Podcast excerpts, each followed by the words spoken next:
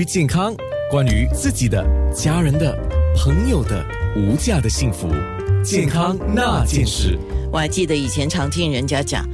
你不要睡这么多啊，晚上睡不着啊，你下午睡啊，你晚上不用睡了啊。所以我一向来啊，我啊，我个人一向来是不敢在下午睡觉的，除了有两次可能身体不舒服的时候，或者是前一晚我真的睡不好，哇。不是你要不要午睡，你是是，一直一只眼睛都要眯起来，那你不去躺一下子是不可以的。可是那躺一下子哦，有时候真的，一下子可能十到十五分钟或者半个钟头以内。可是有时候那一躺一下子不得了，那一下子一醒来怎么一个钟头后啊？所以我们讲说小睡吧，小睡的时间是不是也是一个关键呢？好，今天有 Healthway Medical 的家庭医生张真荣，我们讲的是 Power Nap，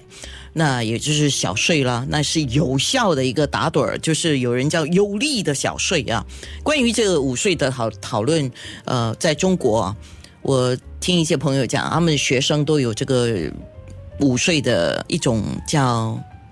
规定嘞，是叫规定嘞。学校就会让学生们哦，就到了什么时间点哦，就可以趴在桌上呢睡一下子。那在欧洲甚至日本也是很常有这种情况。倒是真的，就像我说的，如果你在新加坡，如果你在学校，我不知道，在工作的地方，如果你有午睡，不是在午餐的时间，不得了哦，就会很担心哦，老板是怎么看我的哦？那我先问一下张医生了。你建议你的患者啊，在怎么样的情况之下就要争取一个午睡？然后午睡，我们讲午睡或小睡，午小睡吧，小睡不一定是在下午睡，还是一定是在下午睡呢？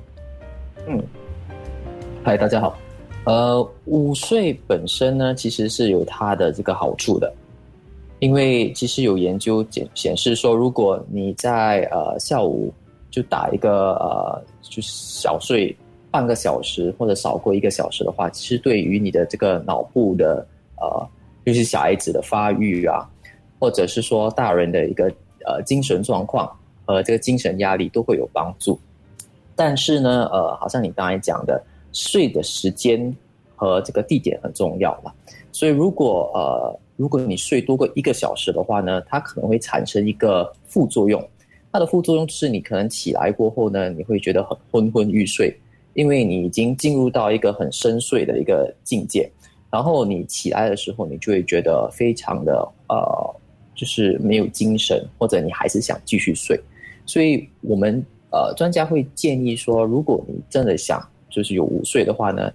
尽量限限定在半个小时，最多在一个小时以内。然后呃，就会达到它最好的效果。呃，这个方面也是有蛮有争议性，因为有些研究也有显示说，不是每个人都适合午睡的。因为有些人的基因或者体质方面呢，即使你睡了半个小时，你起来还是会有那个 sleep inertia，就是我们所谓的这个昏昏欲睡的一个状态状态。或者有些人根本不需要午睡，所以我们会建议呃，要看你自己本身。如果你试过，然后你发现到你不适合，因为你。发现到你起来过后会很累，很想继续睡的话呢，那我们会建议你不要就是午睡。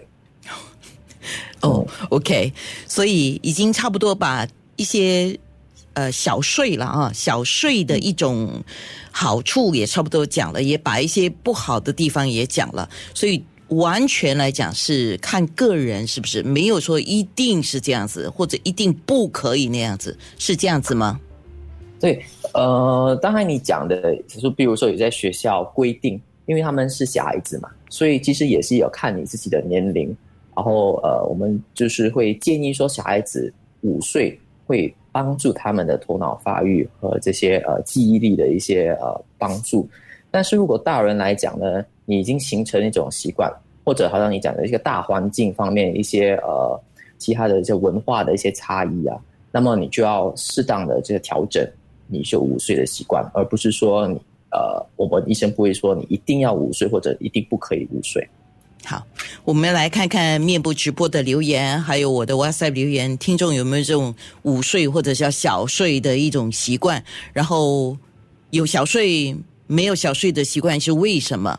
我刚刚看到一个留言啊，他说不敢。不敢小睡。健康那件事。